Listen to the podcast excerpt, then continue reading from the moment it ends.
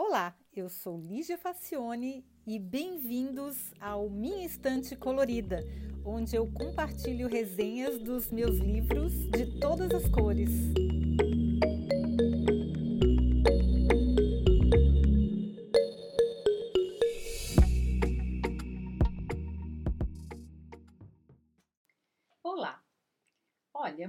Dia, o Conrado, que é o meu marido, estava na Dussmann, que é a maior livraria aqui de Berlim, procurando um guia para planejar a próxima viagem. Ele gosta de guias de papel mesmo. Aqui a gente gosta de livro de papel nessa casa, apesar de ter muitos recursos na internet que a gente também usa, a gente gosta muito de papel. E aí ele estava lá passeando e viu o The City and the City, do China Mieville. Eu não sei se o sobrenome dele se pronuncia assim, Mieville.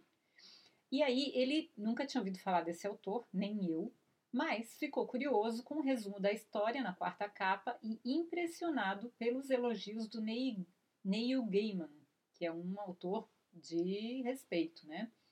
Pois ele leu, gostou, recomendou e eu estou aqui passando adiante, porque eu também gostei muito desse livro que surgiu assim por acaso na minha prateleira. Bom, China, esse nome é muito estranho, é, foi dado pela mãe do, do autor, que é tradutora, escritora, professora, e daí ela e o pai dele estavam olhando um dicionário e acharam esse nome bonito e escolheram China. É um nome bem, eu nunca tinha ouvido ninguém ser chamado de China, ainda mais um britânico, mas eles acharam bonito e resolveram dar esse nome para o filho ficou original, né? Bom, ele é um dos principais representantes da New Weird Fiction, ou seria, numa tradução livre, uma nova ficção bizarra, porque não tem ainda uma tradução em português para isso. E ela é chamada assim porque a história acontece em um lugar estranhíssimo, mas não dá para chamar de ficção científica, porque não tem nada de ciência envolvido. É pura imaginação e da mais criativa possível. Bom, o autor britânico é professor universitário e ganhador de vários prêmios importantes com seus romances, contos, quadrinhos e novelas. Então dá para se divertir muito. Se você gostou do autor, tem bastante outras coisas dele. Mas vamos a esse show de criatividade onde você fica pensando de onde esse cara tirou essas ideias. Bom, o começo é meio que normal. Um inspetor de polícia chamado Theodor Borlu, do Esquadrão de Crimes Radicais, é chamado para investigar o assassinato de uma moça. Aí o, investigou, o, investi, o inspetor trabalha em conjunto com a parceira dele, que se chama Lisbiette Corvi, que é tão desbocada quanto inteligente. Então eles são uma dupla bem legal, assim, eles ela, ela xinga o tempo todo tudo e a todos, mas ela é muito esperta essa parceira dele, muito inteligente. E aí, o interessante é que ao longo da investigação, algumas cenas muito estranhas começam a acontecer dentro do livro. E aí a gente começa a entender que a cidade onde eles moram e trabalham, a fictícia Betzel, no leste europeu, não é um lugar qualquer. A questão é que desde a antiguidade, dois povos diferentes disputam o lugar. Depois de muita guerra e discussão, a solução encontrada foi que as duas cidades, Betzel e Ulcoma, iriam dividir o espaço de um jeito muito inusitado. Parte das cidades seria em territórios próprios, mas haveria um trecho que pode ser traduzido como achurado, que elas iriam compartilhar que ficaria é uma região meio que fronteiriça entre as duas cidades. E nesta parte fronteiriça, os cidadãos seriam treinados para simplesmente não ver a outra parte. Olha que louco, gente, que solução original. Eu vi na resenha em português, porque eu fui procurar se esse livro tinha em português e, e tem, tem na Amazon, mas eles traduziram a, o verbo um se foi traduzido como desver, mas não é o correto, gente. Essa tradução está super errada, porque a ideia é ignorar a existência, é não ver mesmo. Como se aquela parte da cidade fosse invisível e todas as pessoas que estão lá, os objetos, os animais, os prédios, tudo fosse invisível. Lá, como em qualquer lugar, não tem a possibilidade de desver. Então, desver é uma péssima tradução. Então, eu já fiquei com o pé atrás com relação a como foi traduzido esse livro, por isso que Se a gente consegue ler um livro no original, é sempre melhor, porque a gente não consegue descobrir que essas coisas aí estão mal traduzidas, né? Mas isso aí que ficou muito ruim. Eu sei que é difícil traduzir como não ver, mas desver não é a palavra adequada. Bom, assim, os motoristas de Betzel andando na mesma avenida que os motoristas e pedestres de Ulcoma simplesmente são treinados para não enxergar uns aos outros. Olha que coisa bizarra, gente. Eles treinam os sentidos e conseguem não ver pessoas, não ver prédios, não ver ruas, não ver animais, objetos, nada. Pelo que eu entendi, é como se você conseguisse, pela visão periférica, reconhecer a existência mas não olhar ou conscientemente registrar. Entende? Quando a gente está numa sala, a gente tem um olhar periférico, a gente sabe que tem alguém entrando na sala, mas a gente não, não, não foca naquela pessoa, não registra. Então, o não ver se estende ao não sentir, ao não cheirar, ao não ouvir, ao não reconhecer aquilo como realidade. Não perceber, não registrar pelos sentidos. Por isso que não faz sentido o termo desver. Não é desver, é não ver mesmo. E isso tem tantas camadas de simbolismo que eu não sei nem como começar a falar sobre isso, gente, porque se a gente pensar nas pessoas invisibilizadas pela cor ou pela classe social, por exemplo, eu lembro muito bem de ter lido há alguns anos sobre um experimento de um estudante de mestrado que passou seis meses fazendo limpeza na própria universidade onde ele estudava, sem ser reconhecido por nenhum dos colegas.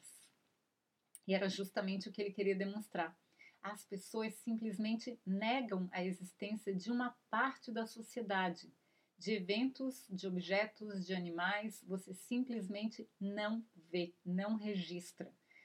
Seu olhar periférico sabe que tem alguma coisa lá, mas você não foca, você não concentra os seus sentidos em perceber aquilo.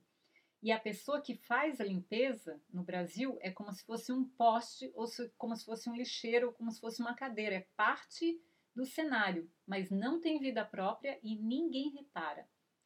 E isso não é eu que estou falando, gente. Tem uma dissertação de mestrado onde ele desenvolveu essa ideia e ele conseguiu é, mostrar evidências de que isso acontecia. Ele passou seis meses invisível para os próprios colegas só porque ele estava vestindo o uniforme da pessoa da limpeza. Simplesmente os colegas não olharam e não viram que era ele, mesmo eh, convivendo com ele todos os dias. É bizarro demais, né? Então, não é tão estranho assim a gente pensar a solução que essas cidades conseguiram inventar para elas conviverem ignorando uma a outra. Então, as duas cidades tocam a vida e funcionam exatamente dessa maneira. Elas ignoram tudo o que se refere à irmã gêmea. Até o prédio da prefeitura, que fica na área comum, é compartilhado. Algumas salas e corredores são visíveis apenas aos cidadãos daquele município, mas não pelo vizinho. Cara, você está no mesmo prédio, mas tem algumas portas que você não vê e outros corredores que você também não vê. Não é louco isso? Bom, eu fico pensando também nos conflitos territoriais e nas guerras, né? Israel e, e, e, os palestinos, ou a Rússia e a Ucrânia, enfim. As guerras todas que a gente ouve falar, que são terras sempre por conflitos territoriais, né, gente? Porque o ser humano é, é, é, é muito ambicioso, é muito ganancioso e quer sempre mais e mais e mais terras. Então, em vez de cada um ficar no seu quadrado, cada um quer a terra do outro. E aí é, muita gente morre por causa disso. E essa é uma solução muito bizarra, porque nessa história acaba que funciona essa maneira como eles escolheram de conviver, mas eu acho muito estranho. Mas aí, como que funciona isso? As crianças aprendem a não ver desde pequenas. Então elas têm todo um treinamento, né? Porque você tem que educar o seu cérebro para se acostumar a não ver a outra parte da cidade. Os turistas e imigrantes de qualquer uma das cidades têm que fazer cursos intensivos de meses para aprender esta habilidade de não ver. E a coisa é muito séria, pois a paz entre as cidades depende de todo mundo fazer o exercício de não ver, a tal ponto que existe uma polícia secreta chamada Bridge, que poderia ser traduzido como violação, mas eu vou preferir deixar no original mesmo, porque eu não sou tradutora, eu não consegui, eu, eu acho muito ruim traduzir isso como violação, vou deixar breach. mas ela tem poderes especiais que fiscalizam os cidadãos que não estão na que, que os cidadãos que estão na área churada. Aí ela fica fiscalizando e ela consegue perceber se alguém viu que não devia ter visto, seja por distração ou seja de propósito. Na maioria dos casos, a pessoa desaparece e nunca mais é vista. Por isso que todo mundo morre de medo de romper as regras e nem os policiais estão livres disso.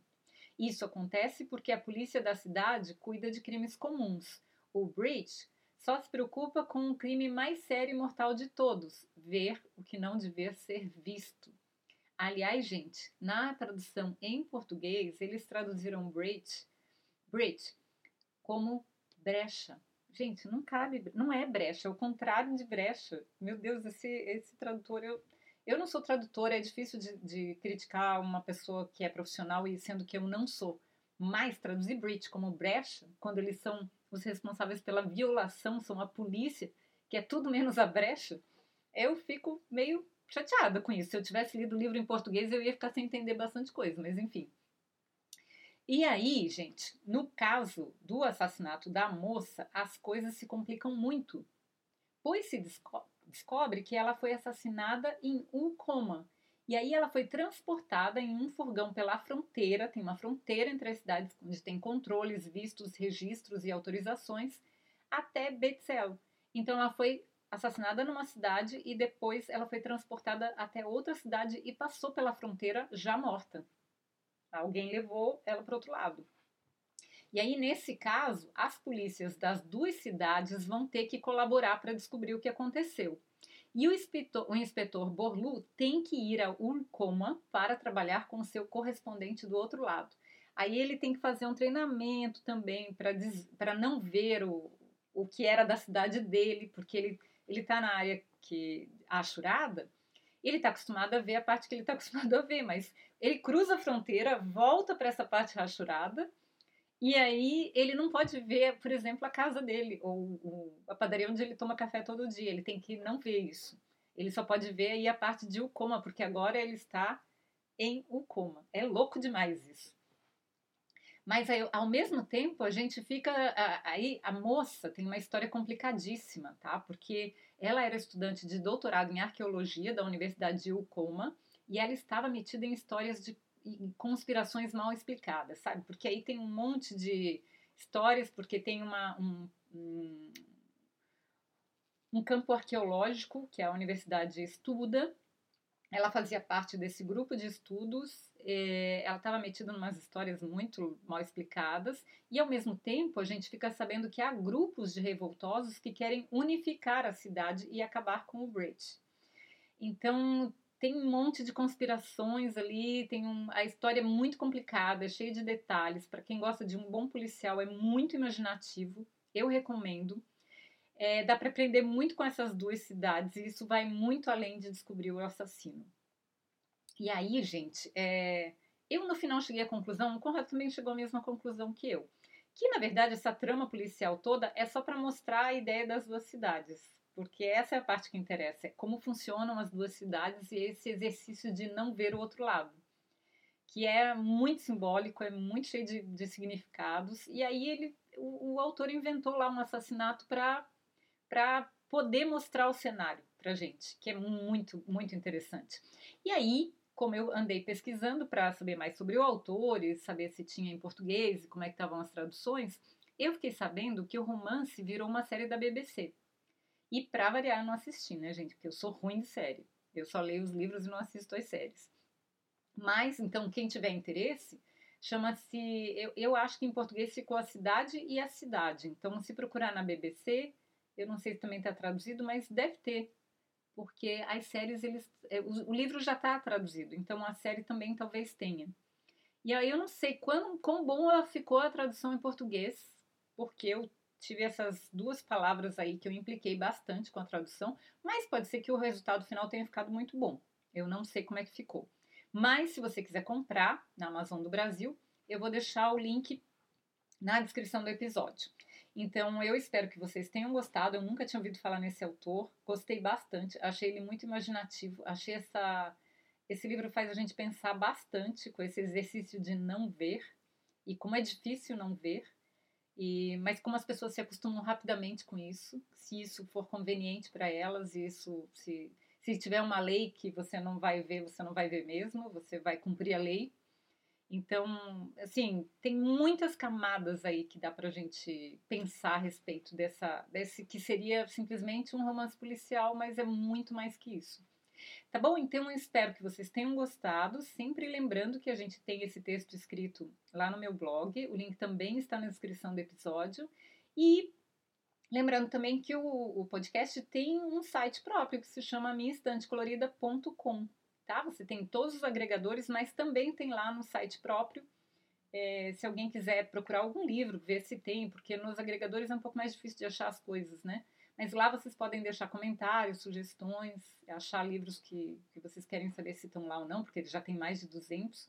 Tá bom, gente? Então, obrigada pela visita, obrigado por terem me ouvido. Eu espero que vocês tenham gostado da sugestão dessa semana e até o próximo episódio. Tchau!